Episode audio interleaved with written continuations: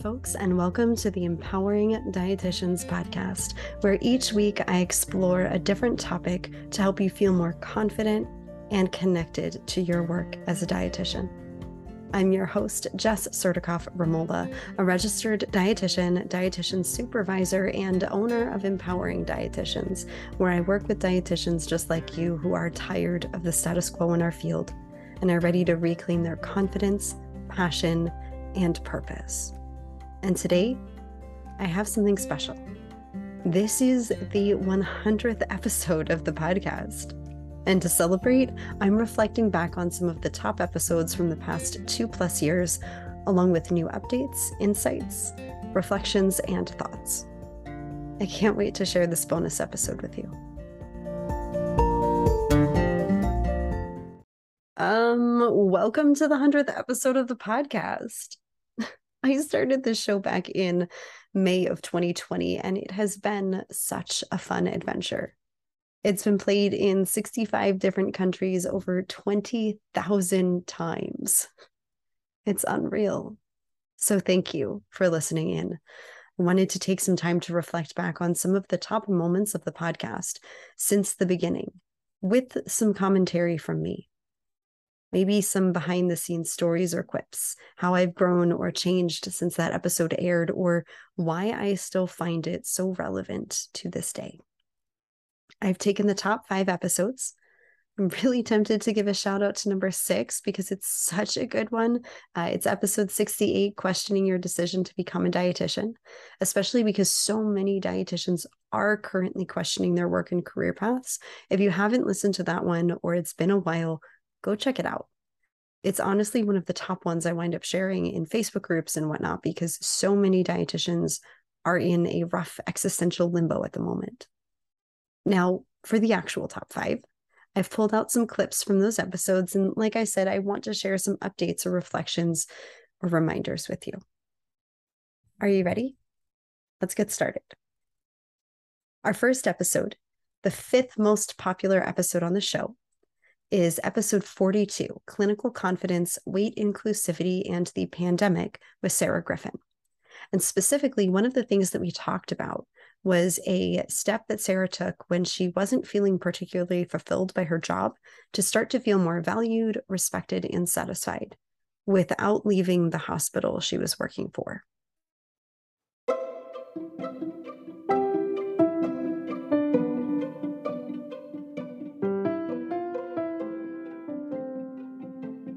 Reason that I wasn't super happy in my job was because I didn't feel like I had good relationships with the providers. Mm-hmm. And this may just be my hospital. I suspect it's not. But in my hospital, the dietitians work in the basement in a room that nobody ever sees. Yep. They don't know where we are. And um, previously, now we, we have texting, so we're able to text the doctors. Before that, it was paging. So, in order to communicate with the doctor, we'd have to page them, ask them to call us back, and wait till they call us back. That was very disconnected, right? So maybe twice a day for five minutes you're talking to a doctor. They never see your face. Mm-hmm. We would chart on our patients, we'd go up and see our patients, and then we'd go hide in our office and finish our notes. And I didn't actually do this intentionally. I did it because I had real uh, severe dry eye, and the, the light in my office was really aggravating it.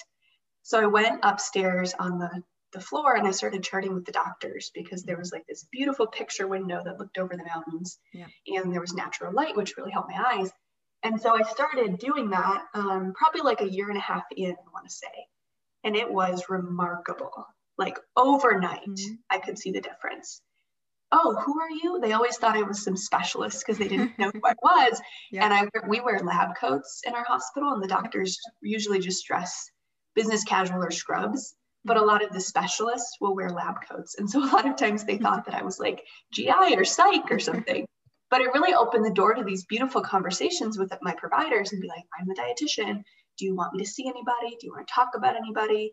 Um, every time there was a new hospitalist, which is kind of like the doctor of the day, mm-hmm. um, every time they hired a new one, I would make a point to go and meet that person and say, I'm the dietitian. Here's my card. Here's how you consult us here's how you spell dietitian, etc., etc. And I, I just formed these really beautiful relationships with these providers. And to this day, I still spend a lot of my day on the floor because I realized lots of other professions like speech, PTOT, they spend a lot of time on the floor. They talk to the nurses in person, they talk to the doctors in person.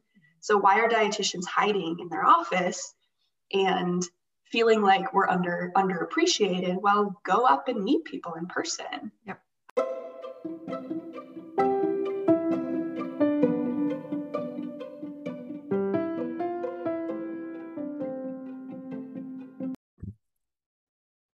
I chose this clip within the episode because I can't tell you how much interdisciplinary communication comes up with the dietitians I supervise.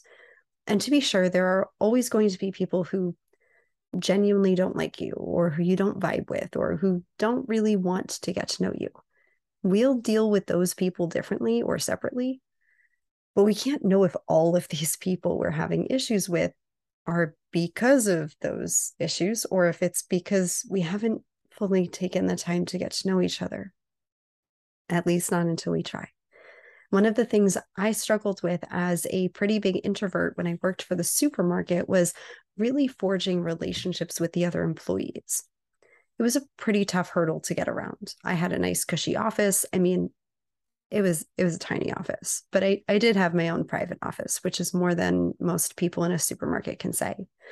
And I didn't work every weekend like pretty much every other employee had to. And a lot of my time was spent sitting in my office working on projects on my computer. And I was expected to eat lunch by my office phone, so I didn't eat in the break room with everyone else.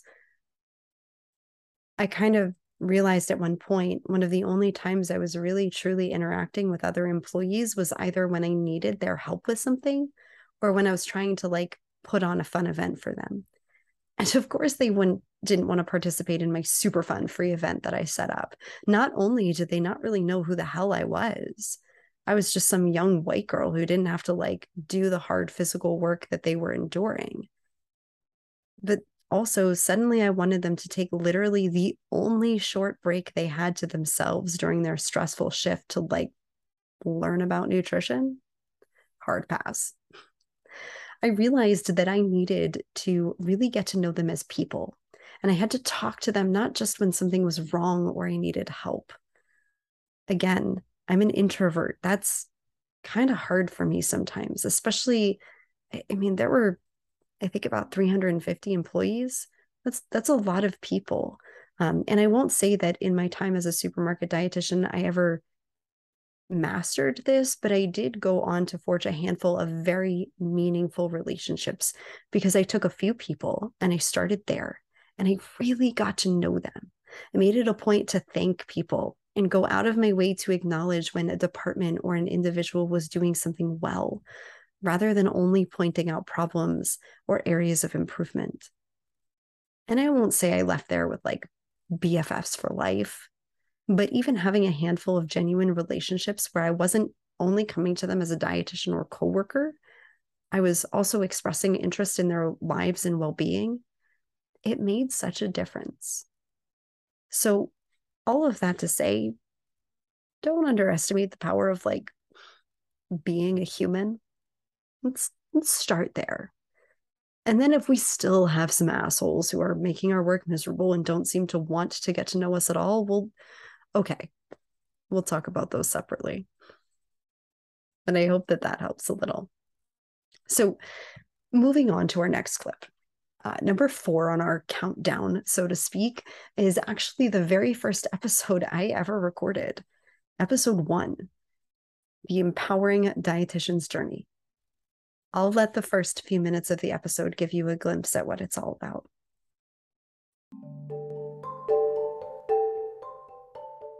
I became a dietitian in 2013 and everything was amazing. I landed my dream job out of school. I was living in a new apartment. I had just adopted two adorable kittens, and everything on the surface seemed fantastic. So, what was the problem? I was absolutely miserable. I was overworked. I was disconnected from myself. I had absolutely no confidence in myself personally or professionally as a dietitian. And I talk a lot on my page about my quote unquote quarter life crisis that came around 2016. And it was at this point when I was at about my three year mark being a dietitian that my type A perfectionism really took over. It started to affect my confidence because when we are kind of caught up in our perfectionism, we are holding ourselves to such high standards that we never feel like we're good enough. And we never are able to develop that strong self worth that we need to feel confident. Now, the issue with not having a lot of confidence is that then starts to trickle down into other things. So, my lack of confidence was also affecting my assertiveness. I didn't have the confidence that I needed in order to kind of stand up and stand my ground for opinions that mattered to me. And again, this was both as my work as a dietitian and beyond that. So, you could find me going into a restaurant and I might ask for something or a slight modification on a menu item. And if they said no, I would dissolve into tears. Or at work, if I received a um, critical email from my supervisor, it would really stress me out because I wasn't able to stand up tall against the people in my life. And it was really affecting my overall health because not being able to stand up for yourself affects your your stress levels a lot. And of course, when we start to question ourselves, when we are not able to stand up for what we believe in as dietitians, it starts to pull us away from our own intuition. And this was one of the last things that perfectionism really uh, compromised in my life. So I started to focus so much on what I felt I should be doing to be a quote unquote good dietitian, to live up to the expectations that both I set for myself and that I felt society set for me. And I really started to lose touch with who I was. I was kind of going through the motions of being a dietitian and living my life and checking off the boxes that society tells you you should check off, but I wasn't necessarily feeling fulfilled. And I, I know a lot of dietitians are expressing similar sentiments right now. So if you're feeling that way, know that you're not alone.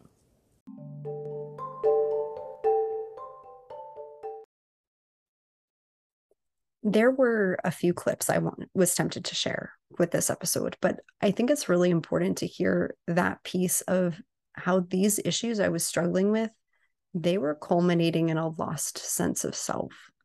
And honestly, I was 26 going on 27. It was the summer of 2016 when my world just kind of imploded. And now, six years later, the summer of 2022, there are still ways that I'm grappling with who I am. I want to be really honest about that. I mean, I'm about to turn 33 next week. And I mean, the person I am today is in so many ways a, a totally different human compared to who I was in 2016. And also, I'm still not some fully formed permanent human. None of us are that's kind of life, right? Changing and growing and grappling and getting to know yourself a little bit better, hopefully, year after year. I don't want anyone to look at my journey and think, man, she was struggling in 2016. And then look, she turned her whole life around and was super confident and sure of herself. And life was wonderful within a few short years. I mean, yes, to some extent. Um, I'd even say within that first year, I was worlds different the commitment that I made to myself at the end of 2016, early 2017, it, it was huge. And I really started to learn who I was deep down outside of society's expectations for me. And I became so much happier and more grounded. And, and you know me, there's always an and, not a but, an and. Discovering yourself isn't really a great term because I don't know that we ever like 100% reach the destination of quote unquote finding ourselves. I think we get to know ourselves better, like any relationship. And some days, some moments, some years, some whatever, we'll have a closer, stronger, more intimate relationship than others. In other words, don't let my path or anyone else's dictate where you should be at this point in your life. Be right where you are. I recently was listening to Brie Campos from Body Image with Brie talk about how she doesn't really like using the word journey for someone's relationship with food or their body because it implies that there's some coveted destination to arrive at. And honestly, I'm really starting to think about how relevant that is to the work that I do with other dietitians. And also the quote unquote work, so to speak, that I do personally she has her own terminology for it, which I like, but I'm starting to view it personally as a wandering rather than a journey. We're just wandering. Maybe we don't have a set agenda. Maybe we don't have a concrete time frame. And there's probably not going to ever be a point where we're like, okay, I'm done. I know myself perfectly and there's nothing left for me to explore. It's more like we wander around and discover new things and turn a corner and find something new. And maybe we double back on our tracks and revisit shit we thought we were over and done with and on and on we go. We wander through life maybe sometimes aimlessly maybe sometimes with a little more intention but always with open curiosity and the knowledge that we're going to keep wandering no matter what we find. Now I have developed more inner confidence over the past six years. And that topic came up in the next episode I want to share with you, too. The third most popular episode is episode 16 Confident Salary Negotiation with Stacy Denemke. The episode itself talks a lot about different tips and strategies you can use to embody more confidence in both written and verbal communication to assert the value you and your work bring to the table. One of the tips that Stacy gives us is to encourage us all during hard conversations, like asking for a raise or going into a job interview, to pause, which I absolutely loved. Check out the clip.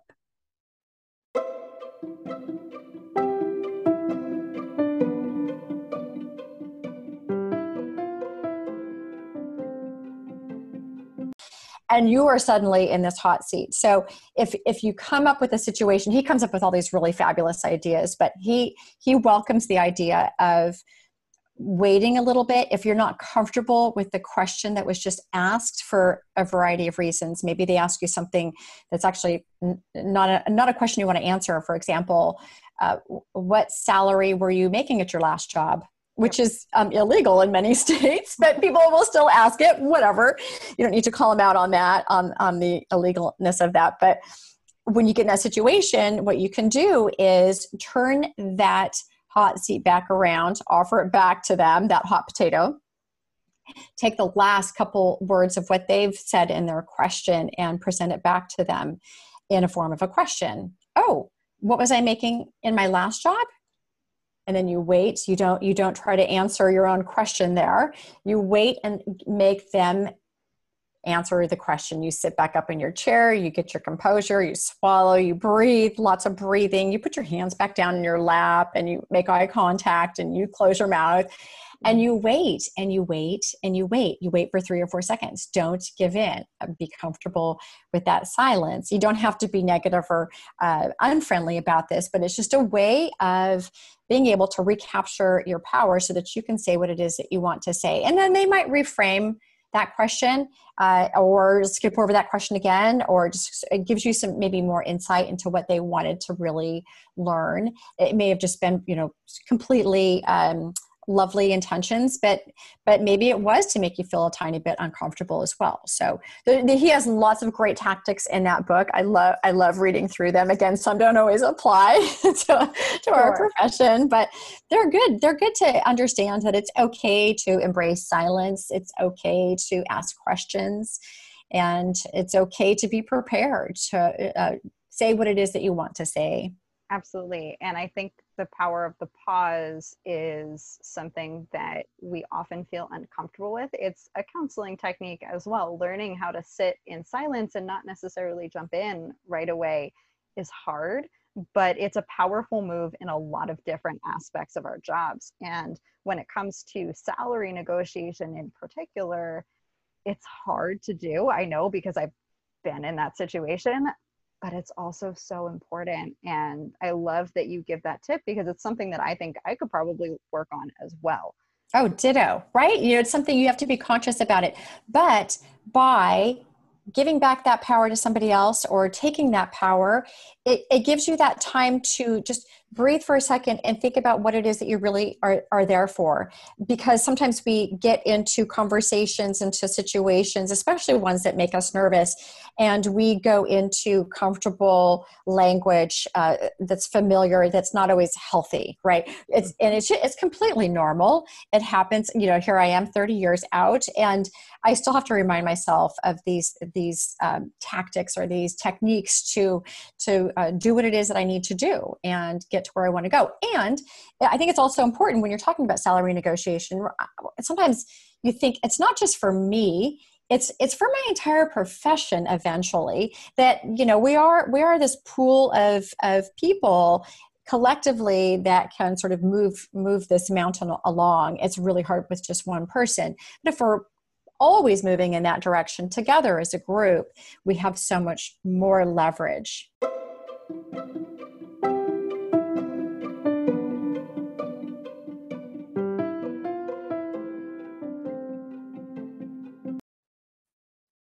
a lot of times we have gut reactions to fill uncomfortable moments in some way. In our daily lives, we flip open our social media apps and scroll mindlessly. In a work situation where that's not an answer, we may feel pressured to fill that space with words. Silence feels super uncomfortable, so we try to fix it by filling it in some way. And I know it always feels longer than it is, which again is uncomfortable it's by far one of the reasons why I talk so much with my supervisees about sitting with discomfort, not jumping right into fixing mode.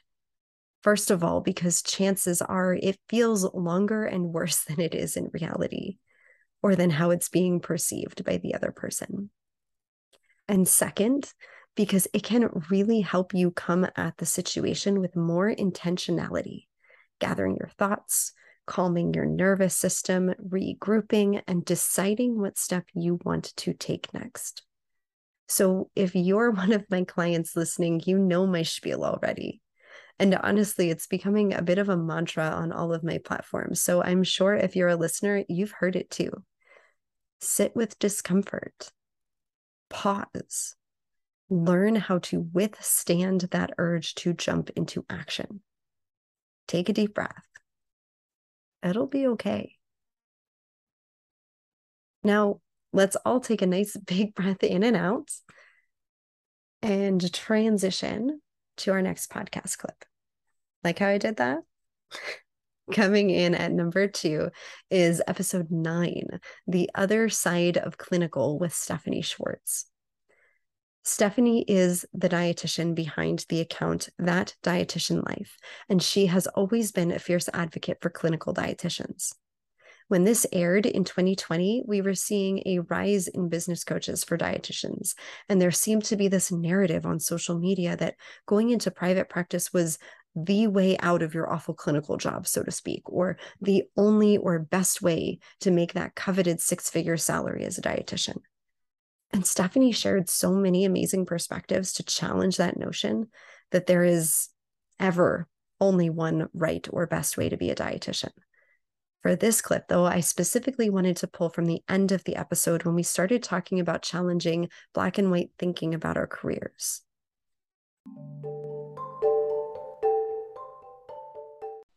Right. You know, if you say you have kids and you know having a part-time clinical job works for you or a per diem one you know those options are there too. And um, you know maybe later in life you want to do private practice you know there's just options there's almost like options for every life stage. Absolutely absolutely. And you also don't have to be black and white. You could say you know what?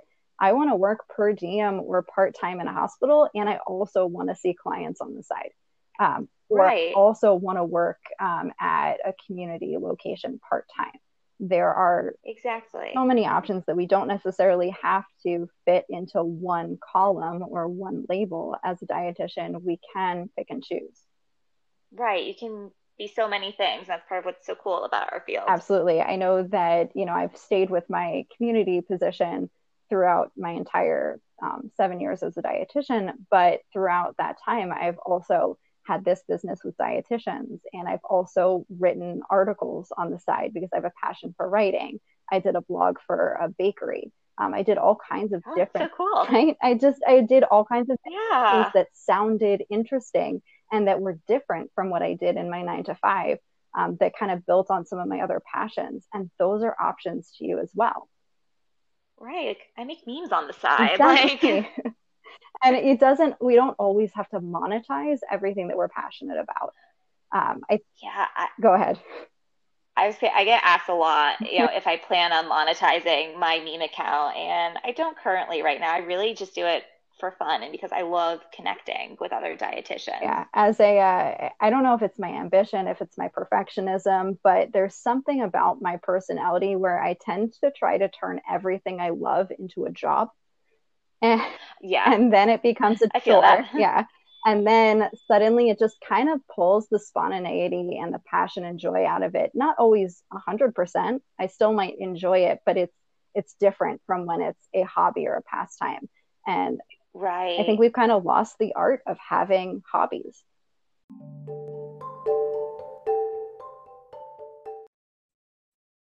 I wanted to pull this clip specifically. It it doesn't highlight Stephanie's incredible nuggets of wisdom as much as the other clips I considered, but it's something I have been thinking a lot about and something that has been coming up quite a bit with my supervision clients. I think sometimes we get into our heads that we went to school for five plus years and jumped through all these hoops to earn our credential, and now we're a dietitian, and that's how we make a living, and that's it. Except it doesn't have to be. I was just having a conversation with a one on one client last week about how much she loves performing and singing, and how often she is told essentially that she missed her calling. And that's brought up so many questions within herself. Did she choose the wrong career? Or, on the other hand, does she even want to turn her passion for performance into a job? Is there something wrong with keeping her talent as a joyful hobby? What's more, would she lose some of that joy if it became her full time job? There's no right answer here, but I do encourage you to think beyond the black and white, all or nothing perspective that, like, we are either working 100% as dietitians or not at all, or that if we're good at something or enjoy something, we should turn it into a paid gig. Not everything in life has to be treated like a job, and not all of our work has to be tied to our degrees to be meaningful or fulfilling. Oh, and by the way, if you enjoyed this episode with Stephanie, check out her second visit on the show earlier this year, episode 93, all about her transition to outpatient oncology work. All right. So now, the moment you've been waiting for, right? Like drum roll, the number one Empowering Dietitians podcast episode. I should say, fairly unsurprisingly to me, it wound up being episode 37 should RDs be able to use their credentials however they want? This came out in March of 2021 when the Academy decided to start enforcing some obscure policy from 1989 regarding the use of the RD or RDN credential here in the US. At the time that I recorded the episode, we didn't have a lot of information, and the Academy did what it always does, what big companies always do it skirted the issue. It bided its time with fake clarifications that didn't actually clarify anything, and then it quietly swept the issue under the rug. I'm still mad about it, honestly. It's a tired kind of mad, though. It's an unsurprised kind of mad. And that's a dangerous kind of mad because it's bordering on complacent. And complacency allows these issues to continue big organizations get away with their bullshit because we're so caught up in the stressors of our daily lives and we're so caught up in our own individualism that there's very little infrastructure for community activism. We can't sustain our anger for these big issues going up against a system. That's what this clip is really about. Take a listen.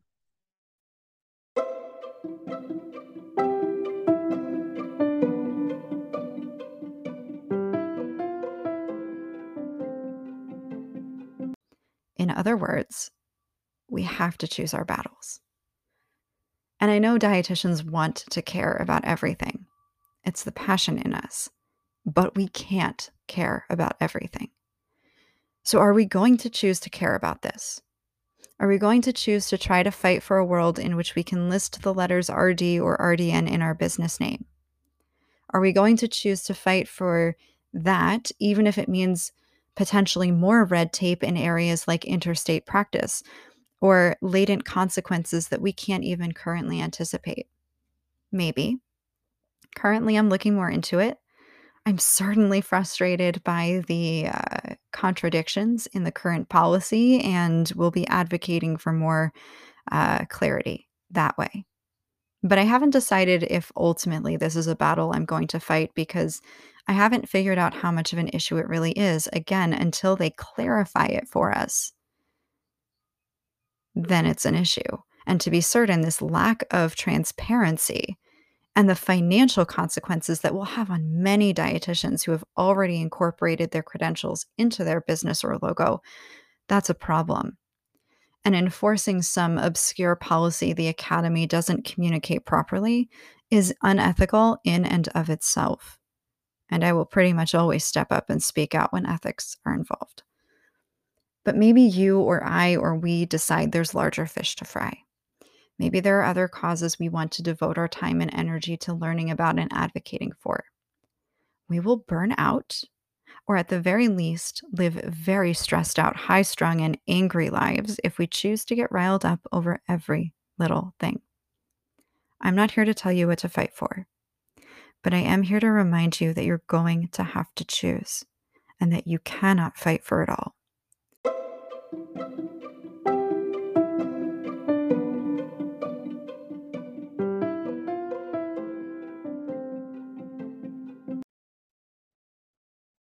So I have to say, a year in, I'm still frustrated. I'm frustrated all over again, knowing that over a year later, nothing has changed. But again, tired, frustrated. Because ultimately, the issue isn't that the academy is doing another fucked up thing. The issue is the academy itself. And it's going to keep doing fucked up shit because that's what it was designed to do to uphold oppressive systems and power dynamics within the field and continue to assert its dominance over the profession. So, in terms of what do you have the energy or capacity to fight for?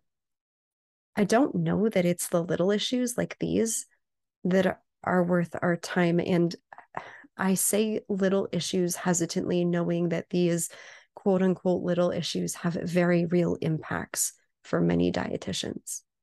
But, you know, maybe maybe it's it's some of these issues especially again if they affect you directly yeah you might uh, put more energy into these specific examples of what's going wrong but i think we have to look at the big picture of why the academy's values are so misaligned with so many of ours and what we can do about that. That's how I'm feeling about it anyway. But again, you have to come to your own conclusions. You have to decide what you're going to fight for in this situation and in every other. There's so much to be angry about right now. So many things that weren't on our radars in March of 2021. And we may want to care about it all. We want to do something about it all but we probably can't. We have to choose. And isn't that true about everything? It's so tempting to try to do it all. Go after all the continuing ed, learn about all of the different specialties, invest in all of the courses and coaches and whatnot, solve all of the social justice issues that we're seeing. We can't do it all. We can't know it all but we can do something. Don't let the overwhelm of everything on your plate or everything in this world keep you stuck in place. Choose something. You can always shift or pivot or change down the road. You can always add something if the one thing you choose starts to feel uh, a little bit smoother, a little bit more manageable. Right? you can always shift, pivot, or change. I know I have. I know I will continue to moving forward. And if nothing else, that's what I want to leave you with today. So I want to thank you again for being a listener to this podcast, whether this is your first episode or your 100th with me. Like I said, I have had such a blast the past two years, and I'm really looking forward to what the next 100 episodes will bring.